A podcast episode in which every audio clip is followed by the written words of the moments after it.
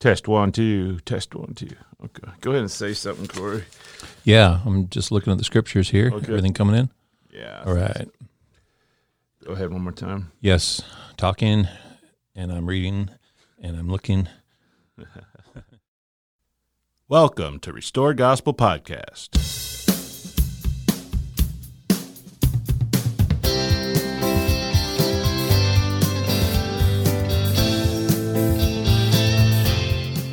Hey, welcome back. I'm Mike Barrett. I'm Corey Stark. We are two friends coming together discussing the things of eternity. We uh we are approaching 5,000 listens and that's really um, never thought that would happen when we started this, but um you know, we're we're financing this as a ministry and that's great and we have not asked for any money. I just ask that if any of you have time this week, just copy the link in an email, send it to a friend, tell a friend about it, send it in a text message. Um, you can go to our to our website and there's ways to share on there. More of you tech savvy people, but just tell somebody about it uh, if you think that it'll be a benefit to them. Uh, my great joy is when I look at the hours spent that have people have listened. Is that that's an hour that Jesus' name has been mentioned. That's an hour that somebody's mind was drawn to the things of heaven, and that's an hour that hopefully God gets glory during the week. And so, seriously, it it is a source of joy that um, that we've found something maybe that is helping people just focus on Him during the week, whether it's driving in their car, uh, running in the park, uh, sitting at their favorite study table early in the morning with a great cup of tea or whatever they want. Um, so, yeah, Facebook, uh, Restored Gospel Podcast. You can email us at Gmail at Restored Gospel Podcast at Gmail, and um, and just ask that you would do that. We have just finished up several episodes on eternal life, and I was thinking, this is what I was thinking this morning. We, we probably re recorded that episode, I don't know, three or four times because it just felt like it's like there's no easy way to get through that notion. And then I, I just kind of sat back today and I was just kind of chuckled and thought, we're talking about our God and our Creator and living in this eternal existence with him there's no i mean you can't wait through that in an hour and try to present it in like this okay i understand the package i, I, Right. I, mean, I, I took Right. microbiology for six months or whatever six weeks so it's like Yeah, yeah. Um, Us fools. yeah but i i just you know it's probably something that i'll listen to several times and i really i, I think it was good just to talk with you and look at the plan but i this morning i was thinking corey and I did. What do you think about the word glory when it comes to God? Because when he says Jesus talked a lot about glorifying the Father, right? Mm. Bringing glory to the Father. Did he? Did he or didn't he? I thought he did. Yeah, right, right. but the word when you glorify somebody else, are you like? Are you like shining a light? Like if I wanted to glorify, you know, I picture myself. I want to glorify Corey. Here's you know a couple flashlights in both hands, and I'm shining it and lighting him up, and or um, you know, you know, I, I think of the times when it used to be, you know, that the um, the guy would run for a touchdown and would say, "Hey, mom," or whatever on the video, you know, Right. to bring glory to his parents. Or um, I, I, I was just thinking this morning because God says it's His work and His glory, and we skip over Mm. maybe. Not skip over, but uh, we rush through that scripture a lot to bring to pass the immortality and eternal life of Mm, man. But mm. but when you stop right there and think, "This is my work," well, we what we did was we just spent four four plus weeks talking about that work like maybe not talking about how he does it but but maybe just the process of that work or um, how it looks how that work looks where people are resurrected and where they have this time of learning and um, when they come forth from the dead that we don't remain in the grave all those things but the Mhm. work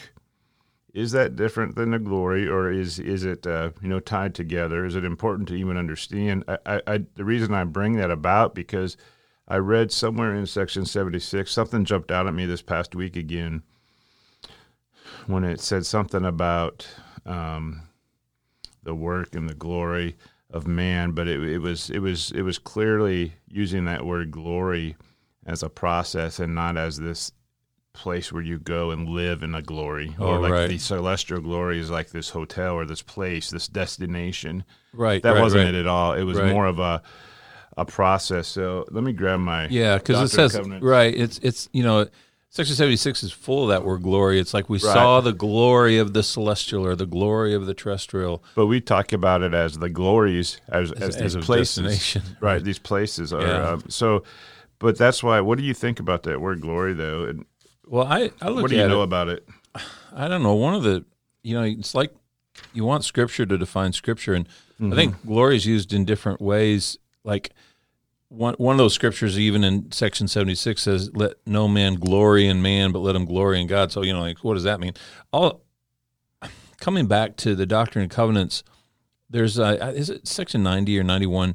Somewhere it says, the glory of God is an intelligence. Yeah, it's in uh, Doctrine and Covenants, section 90, uh, verse 6a. The glory of God is intelligence, or in other words, light and truth. And light and truth forsaketh that evil one. That scripture scripture's meant something to me that, you know, and, and this is kind of my working definition that if we, if, if God, if God is, I don't know if it means if God is glorified by intelligence or light and truth, or light and truth are the things that are his glory. I don't know. But I, I do think if we want to glorify God, somehow we have to respond to light and truth. Uh, you know, in, in that we have to um, take knowledge that He gives us, take learning, and and then use that to guide our lives, and and that somehow glorifies God. That that's one way of glorifying God. Now, but when we talk about the glory of the celestial, I I don't know some some of that makes me feel like it's just like he was wowed by the vision. It's like, wow, this place was shining and bright and it was cool and it was beyond my words, so it was glorious, you know. Glorious. We use that word. Right. I wanted, and we- we'll go wherever we need to go today. If just for a couple minutes, I just wanted to talk about that word because look at the different ways it's verse five. I or I'm in seventy six, but uh, paragraph five I says, "Let no man glory in man, but rather let him glory in God." So there is a different context. So let no man glory in man. Let what does that Yeah, it's mean? like a, a verb thing there versus a noun versus I don't know. but let him glory in. God, who shall subdue all enemies. So, so don't don't get all uh, happy and joyous over what man does. Don't get all uh, you know prideful over what man does, but get get behind the work that God's doing. Let him glory in God, who shall subdue all enemies under his feet. It's like we want to we want to be with the best football team or whatever you Mm-hmm. know and when they win the football game even though we don't know one player on the team we glory in that uh-huh. team right? But Right. he says don't glory in men and what glory in god who shall subdue all enemies under his feet. So maybe that's one thing is like you want to be on the winning team you want to look look for the winner you want to look at what the triumph is mm. it, it comes in god not anything man's going to do i don't know is that mm. but then you turn around in in the very next not too much farther down it says they're just talking about the bodies of those that have, are coming back their bodies celestial whose glory is that of the sun so it's it's whose light re, being reflected Right. within them is that of the sun Right. That's why I come back to the Doctrine and Covenants saying, hey, it's light and truth. So that's why in the vision in section 76, they're seeing these people and they're just seeing the light and truth. These guys had more light and truth. You know, it's like they were mm-hmm. shining because of it. You know what's neat? In verse 6, it says, These are they who receive of his glory, but not of his fullness. Right. So you can still have the light of, um, there's a separation there. Yeah. And, and those were the terrestrial, the people who've been in the prison house coming forth. You know, it's like, yeah, they received uh, glory, but they hadn't experienced the fullness like the people who'd been in paradise. You know, that's, I think, part of the But it contrast. seems like they're on their way if they have part of his glory. Right, just because they're, they're in their first resurrection. They come back in the millennium, right? and and it's like his work isn't finished until the end of the millennium. That's that's one of the things the section says is that you know my work isn't finished until I've overcome and I've perfected this kingdom and everything. And so yeah, I think that's one of the words that the Bible Project really dove into and looked at the definition way back when. It's one of those words that sometimes we just we skip over, but when you really start to think about like glory is just it's this magnificence, it's uh it's this energy, it's it's a state of being like when it says the glory of the sun differs from the glory of the moon. We're not just talking about, you know, brightness or heat units or or things like that but it, it's it's existence it's a whole uh it's the way it looks it's the energy it produces i don't know uh I, I, I wonder sometimes is there even benefit in looking at a word and trying to understand it like that? Because we can only understand it in our context of this life. like when, like we said before, the Lord says it has a, you know, no man can understand or comprehend, and then we spend the next time, you know, the next hour trying to comprehend something oh yeah, yeah. Well, with here- our mind. here's a, here- here's a good one. It's kind of like you know the the debate of science versus religion, and I heard someone said this recently, and it kind of stuck with me that you know we have scientists that are looking at the entire physical realm.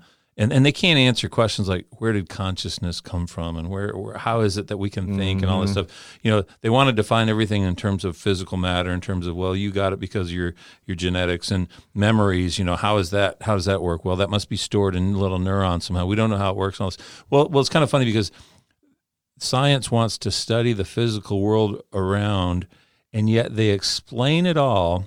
And then they say, well, hey, if, if there was a miracle, we'd believe it, but show me a miracle. Well, they claim that all of this being, all of this universe, all of this physical realm came from nothing. I mean, there's your miracle right there. You know, they they affectionately call it the Big Bang theory. You know that somehow all of this just poof started from nothing. I mean, if if that isn't a miracle, what is? Because you can't explain that. I mean, I couldn't I couldn't say, hey, I'm going to create this this book and put it on my desk out of nothing. Everyone would think, hey, you're a fool. You can't do that. But yet they somehow all have agreed that this entire realm was created from nothing with no explanation as to why. Right. And so so we we dive into all these little things trying to study them and it's like you say, you know, can we even define the word glory? No, we we can't even define how this realm got here, you know. And so God is something greater and bigger outside of this realm. And so anything we would do would be incomplete in trying to describe it. But I don't know, I'm just kind of fascinated by this that this whole existence, you know, whether and it's not just atheism and it's not just science, but people who who just don't believe there's a God, yet somehow are willing to accept the fact that all this came from nothing. You know, how can that be? how can that be? And and yet, and then, and at the same time, it's kind of like you ever watch one of those, you know, uh, police shows, cops or something like that, where you got the guy in the helicopter and you got the the bad guy and he's running, and and, and the guy in the helicopter is above all watching everything, and and you see the there's three or four police detectives in their cars and they're closing in on this guy and suddenly the the bad guys you know going the wrong way down the one way street and then he's he's jumped the barrier you know and then he's turned around the other way and then he he crashes into a barricade and then he's out on foot and then they let the dogs go and they bring the guy down you know take down and it's like the whole time you're watching this thinking why doesn't the guy just give up? You know, he's he's not going to make it. You can see you can see every everything going on. Well, I kind of think that in our life here, we we we we keep living this life we're like running like you know people acting like oh there's no god there's no this i, I can i'm just going to get away with everything. It's like no we're not. You know? He's like this guy in the helicopter. He's seeing it all. He he knows the end. This bad guy's going to get taken down. And i guess i guess we all sort of face that end in the end you know? We want to pretend it's not going to happen and it's going to happen. You know what the the funny thing is? Is that never gets old. I don't know how many YouTube videos or or you're flipping through the channels and it's like I know how this is going to end, but I'm going to watch it for the thousandth Yeah, time anyway because it's still fun to watch some, somebody is. get. It is, yeah. but it's like that's our that's the end for all of us. Ultimately, is we're Right. going to meet our Creator, and we're going to meet the guy who was able to create everything out of nothing, the things we couldn't explain, and and somehow we're going to realize that man, he did something so much bigger than anything we could comprehend by saying, "No, I'm going to enter into that world and be one of them Mm-hmm. to to pay a price that they couldn't pay, so that they can be here with me again and see what this is all really about."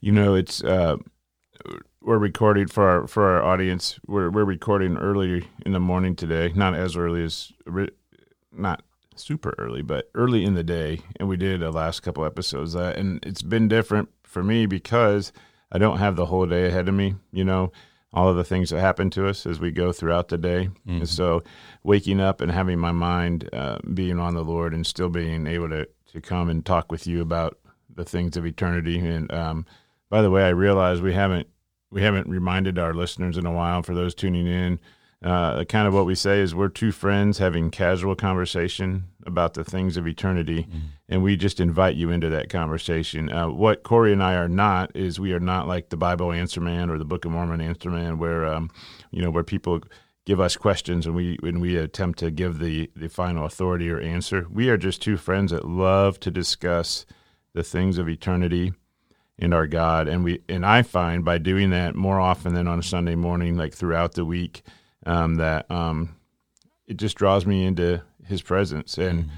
Corey and I would meet together several times a week just to talk about the Word of God on our own. And we decided, why don't we start recording those conversations? And so, yes, we're always aware that the headphones are on or the mic is running, but um, we are trying to be more and more not aware of that and just to maintain that original conversational tone. Right. So yeah. I forgot where I was going now. Oh, so so I woke up this morning and my mind was drawn to a couple of things. One was that was that word glory about my working glory and trusting in God. And I was taken back, Corey, because we just talked about eternal life for four, you know, four plus hours and, and probably pretty heavy for our, our listeners. It was really heavy for me. I hope people go back and just listen over and over and use their scriptures and just think about things. That's all. We, we just want you to think about God and his plan for you. I was thinking, how, how do we trust in a God? And what does the scriptures say to us? How do we interpret those scriptures in order to completely trust in our Father and exercise faith in him? And for whatever reason this morning, I was back in that town of 1,400 people that I grew up in, in Ohio, Corey. Mm. We had a, um, we had a little public swimming pool about four blocks from my house. And um, when I was a kid, it didn't seem like it was that far. Um, it, it, really wasn't that far, but we, you know, I would walk out the front door and walk four or five blocks down to the local swimming pool. And I remember, I can't believe I have this memory still, but it came to me this morning um, of my mom and dad taking me down there. And I still remember my dad and my mom standing in the swimming pool, and I'm on the concrete you know, the concrete mm. ledge with my toes just barely in the water. Mm-hmm. And they're wanting me to dive into this, bo- just jump into this body of water, mm. right? And they swear they're going to catch me. They, we're, we're going to catch you. And and and just being at that age of whatever I was, four or five, and knowing that my mom and dad loved me, and that you know, as far as I knew, they hadn't lied to me other than Found out later there was no Easter Bunny or Santa Claus. no. That was a that was a tragic I, night. I but, found out that that actually uh, roadrunners are fat or coyotes are faster than roadrunners, and my, my whole childhood was crushed. You know? ah! yeah, so apparently the lies were going on at this time, but um, I, I wasn't aware of it. Anyway, so here I am on the side of that swimming pool, and they're telling me to jump into their arms, and I remember that first leap was so scary, mm. even knowing the character and that these are the people that put food on my plate and mm. tuck me mm. into bed at night and drive me to the dentist and you know say prayers with me on their knees and i had no reason to think there was anything but goodness and kindness in their heart for my well-being and yet i was sure they were going to let me drown in that water if i oh, jumped wow. right wow and so i finally took that leap and jumped into their arms and uh, yeah, there was a big splash, but my head never went under the water. Mm. And here I was, and they would very, you know, they taught me to swim and would let go and little, and it was a terrifying thing. But at some point, I had to exercise faith in them that they wouldn't mm. let me die. Mm. That to me is why the whole discussion on eternal life is important. And maybe some people that's not their thing and they don't think about it in that way, and that's fine. But um, I want to know and I want to be able to trust in my God and um, and know that He is mighty to save me. And and as we've stated many times, I don't need saving from I don't need saving from a bunch of uh, sins, you know, and a bunch of wrongs that I've done in my life, and and uh, just knowing that He's going to forgive me for those. But what I need saving from is that you know I choose darkness a lot. Mm-hmm. I choose the wrong path a lot. I choose mm-hmm. to give into the flesh a lot. And so I need my heart to be at a point where it really doesn't want that. And this morning, Corey, I was really rejoicing because I had just a brief moment. You know, about a week or so ago, I, I posted something on a Facebook and, uh, about a, a, brother in Christ that I don't really know personally. I don't know if we've even ever met personally, but we've enjoyed. Um, I've enjoyed things that he shared on on the internet about the Lord, and uh, I think he's enjoyed what I've shared. But uh, but uh, I took something he said the wrong way and maybe asked him about it anyway. This big thing ensued, and um, uh, apparently I offended him, and um, so tried to make that right. I don't think that relationship's restored, and um, I thought, well, I've done what I've done, and I'm going to go about my business. But this morning I was really thinking, does that please your heavenly Father? And Mm-hmm. have you done everything to please Him? And and um, I was glad that I thought about it in that way because I spend most of my time worrying about pleasing the people around me in Mm-hmm. my immediate circle. Yeah. But I was happy that my faith maybe had increased, and maybe it's just earlier in the day, like we said, and the world hasn't had its impact yet today. But uh, but I don't know that I've done that, and so that's something I need to do in my Mhm. life, just for one simple fact, and that's about bringing glory to God and doing what I was created to do. Right. And um, and if I need to go even an extra step or an extra mile farther than what I've already gone, um, the only thing to stop me from doing that would be my own pride, right? Yeah. mean, really. really. I mean, if if it's a question of well, you've done what you've needed to do by the letter of the law, or you haven't done it, Hmm. if that's still a concern in your mind, then why not go farther? right. The only thing stopping you is your own pride or Right. fear. Right, because you take hundred percent responsibility for what may be your responsibility, whether or not the other person does or even knows. But Mhm. I, I knew a guy who once had some similar situation where there was just some friction between him and someone, and years went on, and and and this always bothered one of the two people, and it was like it stuck in the back of his mind, and it was like. He it was like twenty something years later, and this person hadn't forgotten that there was an offense, and he he hadn't seen this person or talked to him in years, and it was just like kind of a casual thing. It's not like they were family members or something. But then he he somehow I think it was said at a church service or something like that, and he sees this guy and he hasn't seen him in a couple decades, and he decides, you know what, this has always bothered me. I'm going to go up and just ask forgiveness for this thing that happened years ago, and so he does it. He finds this guy, he meets him after church. He says, "Hey, I just you, you're going to think this is crazy, but I just want to really apologize for what happened back then." And the person's listening thoughtfully and just studying everything he has to say. And after he goes on for two or three minutes apologizing, he said, okay and and your name is again you know it's like so the other guy hadn't even remembered the offense but you know it's kind of it was a humorous situation in for him anyhow because he'd carried this burden but your point's a good one though that you know we- we have to do what's right and and i heard someone recently say this and it put a perspective on it you know if you could go back to the year 2000 and say a year before 9 11 happened, you could go on the 100th floor of the World Trade Center and talk to some people there who had no idea what was going to happen in a year.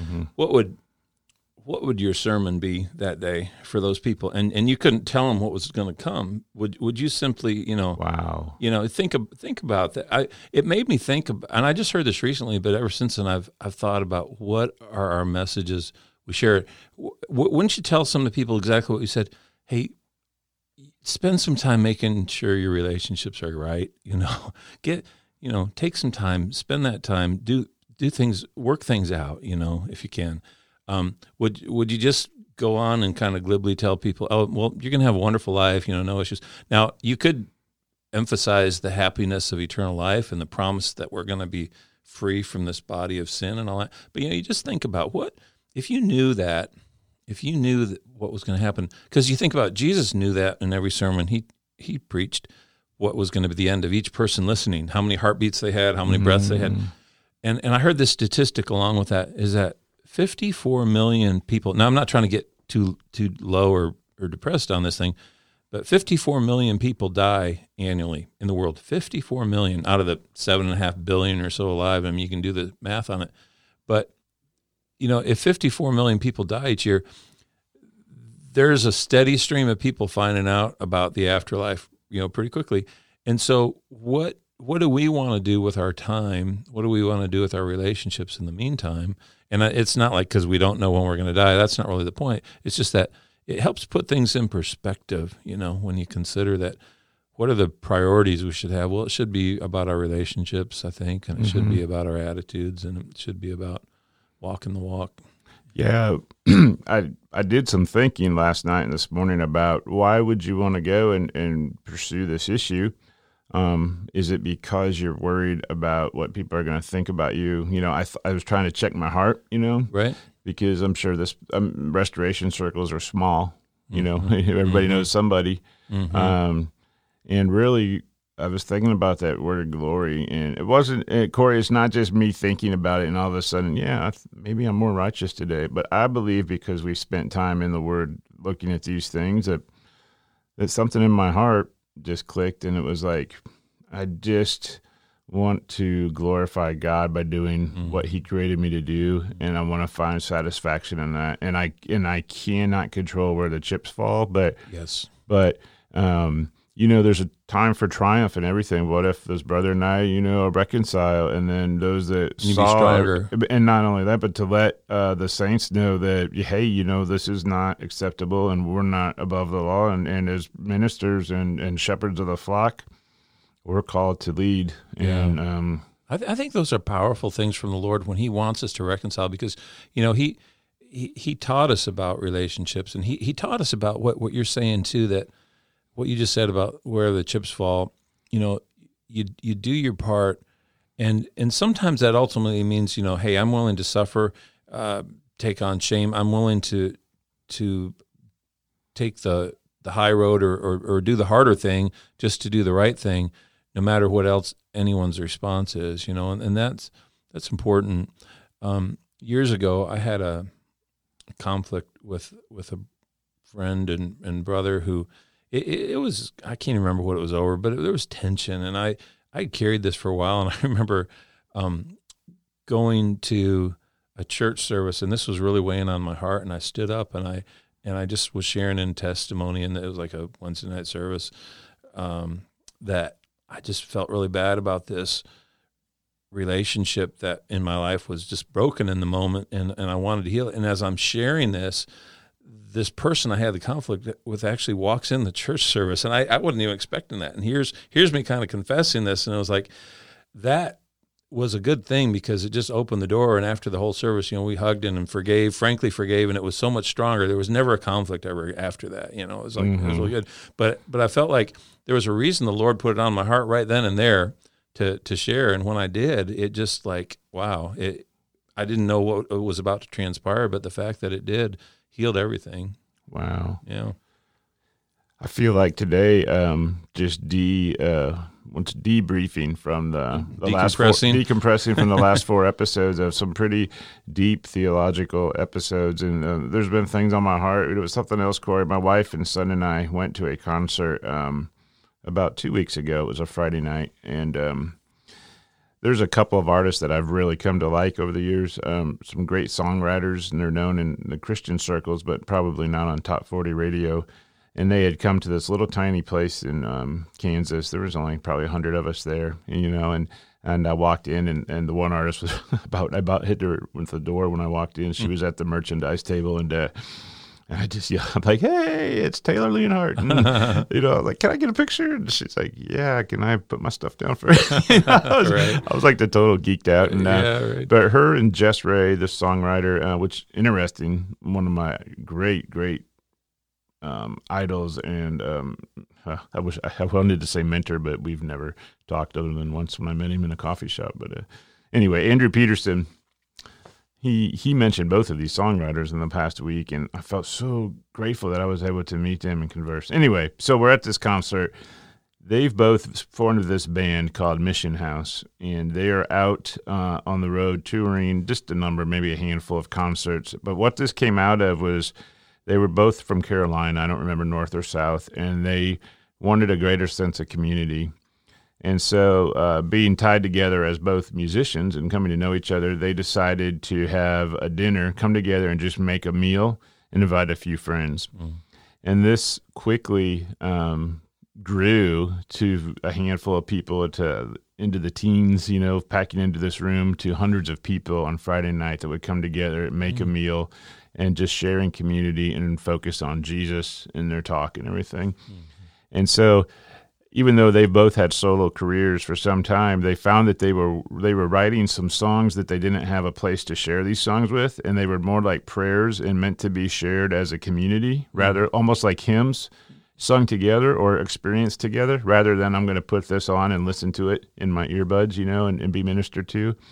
And so they decided to form this band with some friends and go out, and they made an album uh, by called Mission House And so it was interesting during this concert. I think it was only the second or third one. They said, We're still trying to figure this out. They were real, and, and we don't know what this really looks like. But if you want to sit here tonight in silence and just listen to the words, and that's where you're at, do that. If you want to stand up and hug the person next to you and listen, do that. If you want to sing along, do that. And Mm. and she said, I know it's hard to get someone to stand up, so I'm going to ask everybody to stand up first of all, so no one has to do it alone, and then just find your place, you know. But the words were they were beyond the praise music, you know. He is great. There was there was more depth to them, but I closed my eyes and I was listening to the words, and they were prayers, but they were very focused on Jesus. You know, they said things like, you know, I, you know, I, sometimes I choose the wrong things, but where else am I going to go, Lord? You know, you are there, and as you as your body and, and your mind are focusing on Him, I had all these thoughts going through my head, Corey. Like, I bet some people come to these things and they raise their hands in the air, and this becomes their religion, you know, and they have an emotional experience. And then I thought, what do you do every Sunday? You go to church, you sit in the pews, you listen to a, a, a person speak about things of the kingdom, and then you go home. You do the same thing every Sunday. Has that become your religious mm-hmm. experience? Mm-hmm. And then what does it mean to really worship God and just the need that we have to worship and meditate and to be infused with the Holy Spirit? Because I think we still think we're going to change ourselves. And really, what we need to do is open ourselves up and allow Him to change us. Mm. And so for that night, even though I was in this room with nobody else that, as far as I knew, was a baptized member of the restoration other than my wife and my son, I said, I'm just going to try to focus on Jesus tonight, sing these songs, think about what these people are trying to do with, with one thought in my mind that Jesus loves. Hmm. Yeah, this this hasn't happened yet on the podcast, as far as I know. Anyway, got a little emotional there. Jesus loves hmm, everyone in that room, Yeah. you know, as much as he loves me. Mhm. And so just wanted to worship, wanted to uh, allow his spirit to do what it what it needs to do in each one of us. And so it was a it was an interesting night because it was not I was out of my comfort zone. You know, I was talking with my son on the way home and I said, What would you what would you think if that was like if we did that at Colburn Road, you know, where I go to church or Yeah. and he was like, I don't know. I said, I said, what I mean is, what you know, what would that be like to experience that with people you go to church with every Sunday? Um, and just asked him about it and what he thought. And um, I'm not saying, and I don't want people to think like that. That's what I need to do every week because I don't see that as the place either. But I, but what I like is, at some point we we have to look at ourselves and say, Am I really worshiping God? Am I having an experience on a daily or weekly basis where His Spirit is recreating me inside and transforming me? Am I worshiping? Am I um, allowing Him to move within me? And not just a personal level, but if I take that out into a branch or a congregational level, am I going to a branch where that's an important topic? Yeah. Because we measure our success in the restoration, and I haven't really seen it change through the years by certain standards, and I don't know if those are the correct standards anymore. I know you'd asked a question one time that's penetrated me, and it's it was simply has your capacity to love increased? That's the uh, you know that's the measure ultimately, and I I don't know. You're right about the restoration. Um, I don't know the the ways we we measure. You know whether we're right or not. I, I used to kind of look for keywords in a sermon to know if I was in the right church right congregation. Um, un- unfortunately, and this is maybe a little off topic, but I I heard a new definition of idolatry, and and you know someone had asked this question recently, and I was just listening. You know, what's the biggest sin in our country right now? And you know, if you think about that, just our Gentile nation, uh, it could be the world or America. You know, you could start naming certain things. You know, you could say, well, it's it's you know adultery or it's abortion or it's this and that. You, know, you look at these things, but but um, I, I heard it said that the biggest problem is still the problem that we see in the Old Testament times and throughout Scripture, but we don't understand the implications, and it's idolatry. It's it's and it was sort of compared as I was listening to, you know, we've turned God into like you know when you go out to your favorite buffet restaurant and you see a lot of things on the buffet you don't want, and mm. so you know I don't want that green thing over there, and I don't want this thing, and it looks like mashed peas with mashed potatoes or whatever. Right.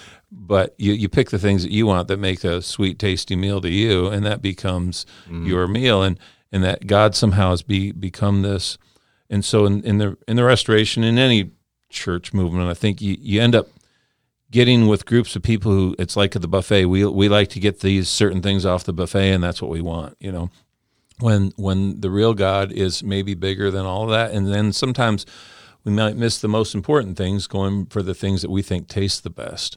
And and you know, I like what you shared about you know just the fact that you come into this realization that the Lord loved everyone in that room, you know, as right. much as you, and and that when that when that feeling penetrates our, our thick spiritual exterior, what kind of people do we become in response, you know, eh, to, to the people around us, you know, mm-hmm. our home and our family? Do we do we become more vulnerable? Do we are we willing to sacrifice? Are we willing to lay down our lives, you know, for other people? Right. Where where does that take us?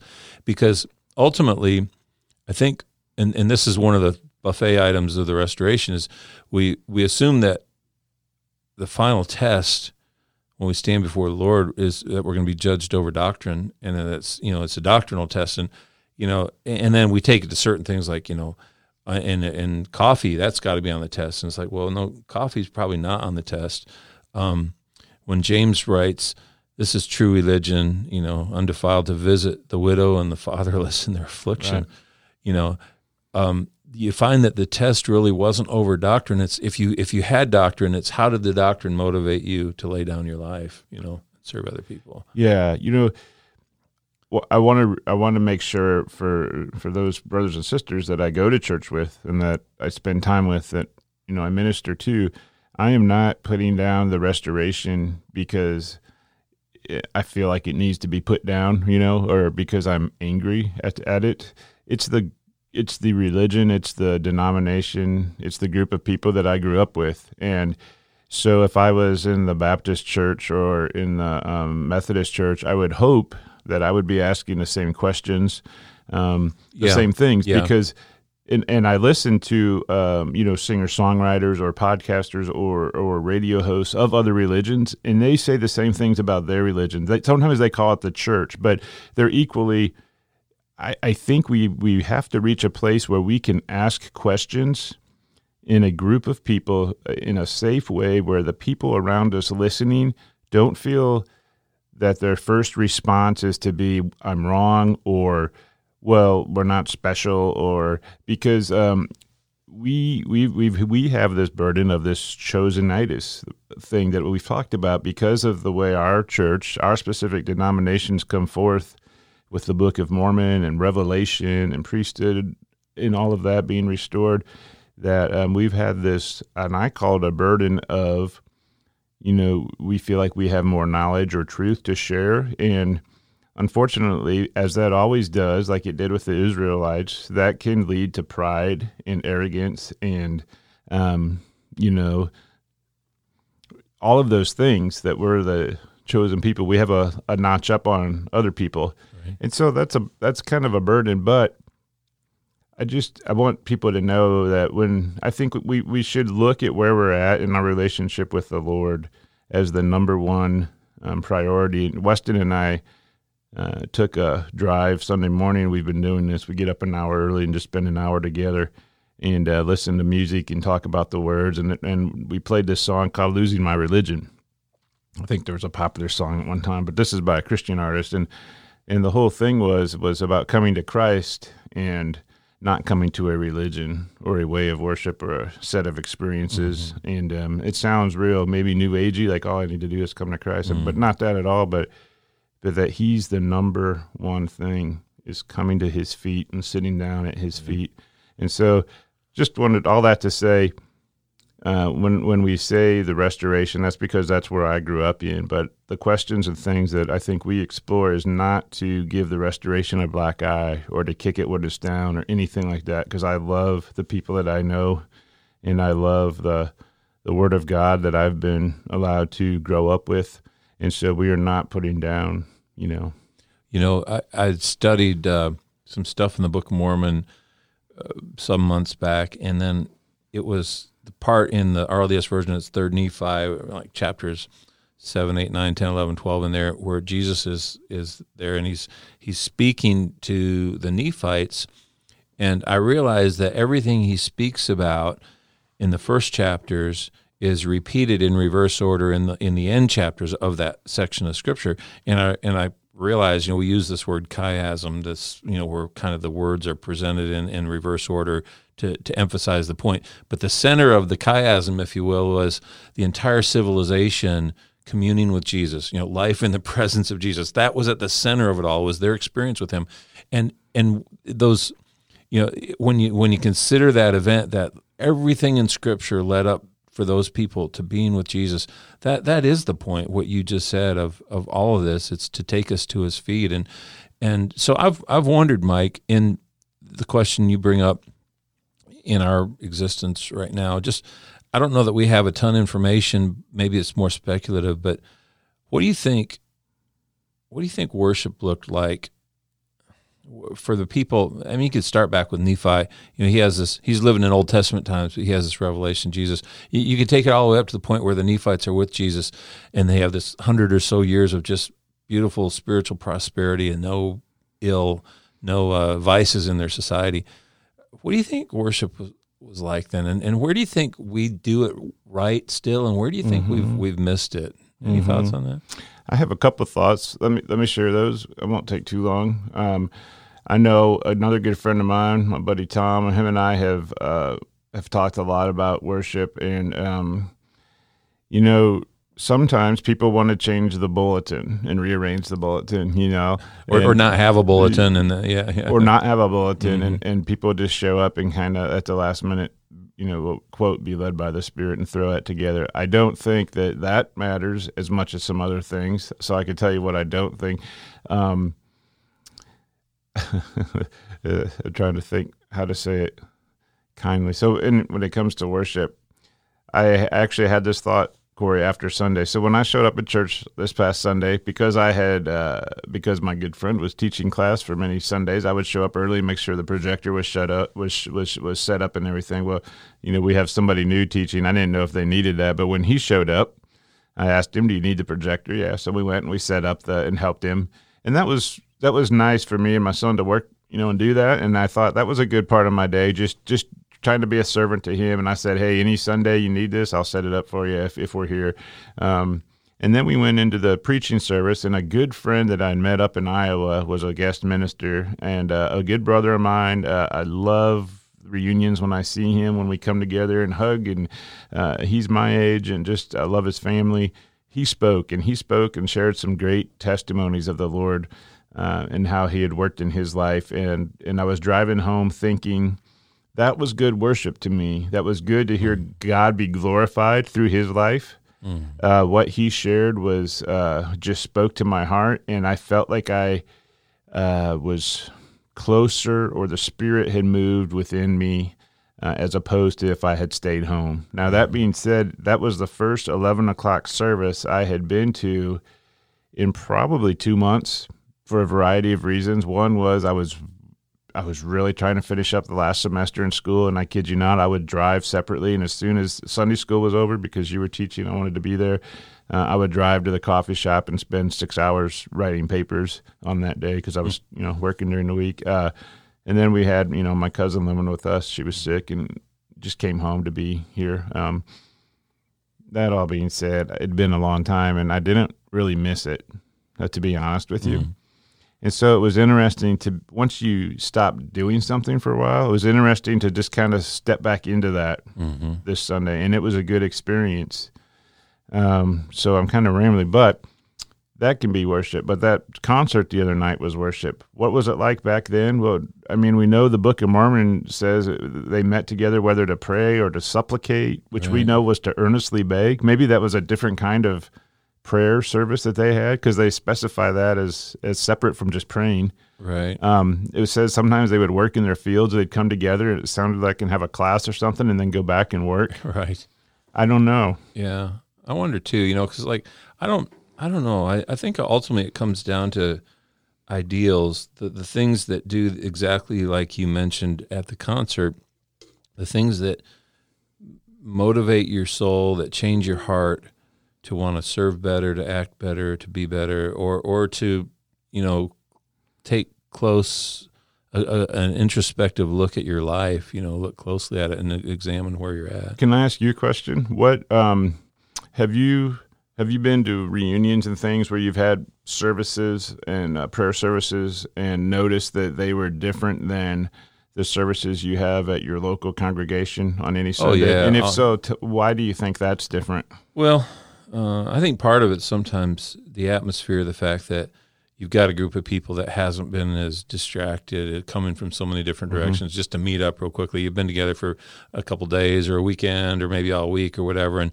maybe maybe people's hearts take time to soften and open up, and then and then in the end you end up with a service that wow, I remember that, you know. So if you have time for your heart to soften and open up because you've kind of you don't have your job, you don't have to focus on those things during the week, is that possible to maintain something similar like similar to that during the week while you're still working a 40 hour a week job um, to have your heart soft just that aspect of it is that possible i think it is but it's you have to be much more deliberate Right, right. I think so. I think so. And I don't know that you know the reunion atmosphere too. I think I don't know. You, it's just sometimes just spending time with people. Mhm. You know, it's just having having that time where you don't feel as vulnerable. You know, being open. And I think that's a hard thing, whether we're working or not. It's just hard to just come into someone's presence and just open up. Or if the per- person does, sometimes they're just kind of. It seems kind of weird, like get, getting too familiar too quickly. Yeah. You know what I mean? But um, Well, let me ask you. Let me ask you another question. Um, people go to reunion uh, with certain expectations and probably looking forward to that moment in time. Sometimes for a whole year, yeah. um, but they go there with certain expectations. Um, and that's what I think as you're asking this and I'm pondering on it, I think that's probably one of the keys in worship is what is our expectation. I remember Zoe when she came and shared her testimony, her stories of the saints, uh, Zoe Blue. She said when, when her parents were going through um, divorce and things that she would go to prayer services or things and people would stand up and share testimonies. And she said, you know, like I lost my keys and then, you know, I prayed and I found my keys. And she said, those are great, but but like what I'm going through is so much more than that right now. And like, is anybody going to speak to like the spiritual battles that we're going through? And and uh, she had a need for that, and I see like those same patterns kind of played out every Wednesday night. It's like we have a big prayer list, and we we we mention everybody that's physically ailing. And I know at reunions there's no time for that. It's it's a different focus. And so, is there a way to switch our expectations and focus? um, in our weekly coming into God's presence because I, I think our expectations are different. I don't even if we even expect anything at all or give it a moment's notice. Yeah, I, I can remember a time when, and and this, you know, just be open and honest, you know, 20, 30 years ago, where everyone around me was convinced the world was about to end, you know, this week, and, and you'd sort of come to church, kind of thinking, "Whew, I made it," you know, it's like there was this uh, relief feeling, or or because you didn't want anything to do with the world around you, and you just felt like I just need to be with these, these people, and this is it, and that there that was kind of good and maybe kind of bad in a way. I mean, you, you felt bonded to the people. You felt like, hey, we're the only ones who know or something. And I look back on that though, and I, I feel not that there isn't a timeline and a timetable for the Lord and His work and, and those things that we say are coming, whatever whatever all that means, but I feel like none of my worship in that time was preparing me to serve anyone else other than me. And I felt bad about that. I, I look back and I realized I wasn't preparing myself. I wasn't preparing my mind. I was just kind of assuming, hey, the end is coming and just wait for it to happen. And, and I realized that in, in whatever time we live in, if our if our worship and our coming together doesn't somehow make us more equipped to to serve and and you know maybe some people feel like well that's just lifting a warning voice to other people. Well yeah maybe but but even in our families you know i just felt like families were becoming closed in to where they they didn't want their kids to get an education. They were afraid for them to leave. They were afraid for, for different things to happen. And it was just like i don't know my my worship wasn't feeling like it was helping me grow in christ it was just kind of like helping me build little walls around my own world and i felt i felt like that was an injustice not only to me but our whole our whole faith community because um, we're missing the greater points of service in this life, you know, and, and the work we're supposed to do. Um, I, I don't know. I've, I've told my kids, you know, from time to time, for instance, about just education. Hey, if, if I knew the Lord was coming next week, well, you're still going to school this week, you know, because education is a, is a way to glorify the Lord. You know, receive Right. knowledge, truth, wisdom, all that kind of stuff, because it prepares you. It makes you a better servant for Him. I mean, that's not not to say someone has to go get a PhD in something. I don't mean that, but but if you want to, go for it. But but the point is um, that we never we never lose sight of the principles at any point in time, regardless of what we think are conditions or things that are changing. You know, Mm-hmm. and that's where I feel like I look back on years of worship and, and realizing I wasn't I wasn't doing that, and I and I, I like you know it's kind of funny because you mentioned simply you know like people raising raising their arms or something in worship and you know, I'm I'm totally fine with that. I, uh, it's it's not typically something you see in the restoration circles, but you go into uh, the evangelical circles and it's and it's there in certain places it is, certain places it isn't. And it doesn't really matter. It's just the attitude of your heart. What does it cause you to do? The, the main thing is that, you know, it- none of that should be done just for show. Uh, and maybe in that moment, that's the only expression someone can have is they want to get on their knees, raise their hands. Good. Um, I've done that before, and it, it feels good. And prayer in private times, not really in so much public. But I know I, I enjoy when you dance during the podcast. I do that. I do that. I know. that- that's like it always brings happiness inside to my I'm, heart. I'm rarely seated in a chair, right? I'm dancing around the room. But you know, um, it's kind of funny. Someone told me once it, was restoration worship where there was a song of praise being sung among the restoration group at their Sunday morning worship. And someone who was, was there, I don't know if they were a visitor or not, but they decided to, to lift their hand during the song and, and just, you know, in, in an attitude of praise. Well, the, the the brother presiding during the service when the song was ending, he he wasn't kind of familiar with that expression, so he stops the service and says, "Did someone have a question there in the back?" oh, that's a classic. yeah, it was pretty good. So um, Restoration it's- stories. Yeah, it's, It's funny. It's the attitude of our heart, you know, and that's it. And if you do, you do. If you don't, you don't. you But I- know, you know, Corey, how our own individual lives ebb and flow. And there's days when I don't feel like praying. There's days when I don't feel like I want to even talk to God. You know, based on what I'm going through or whatever.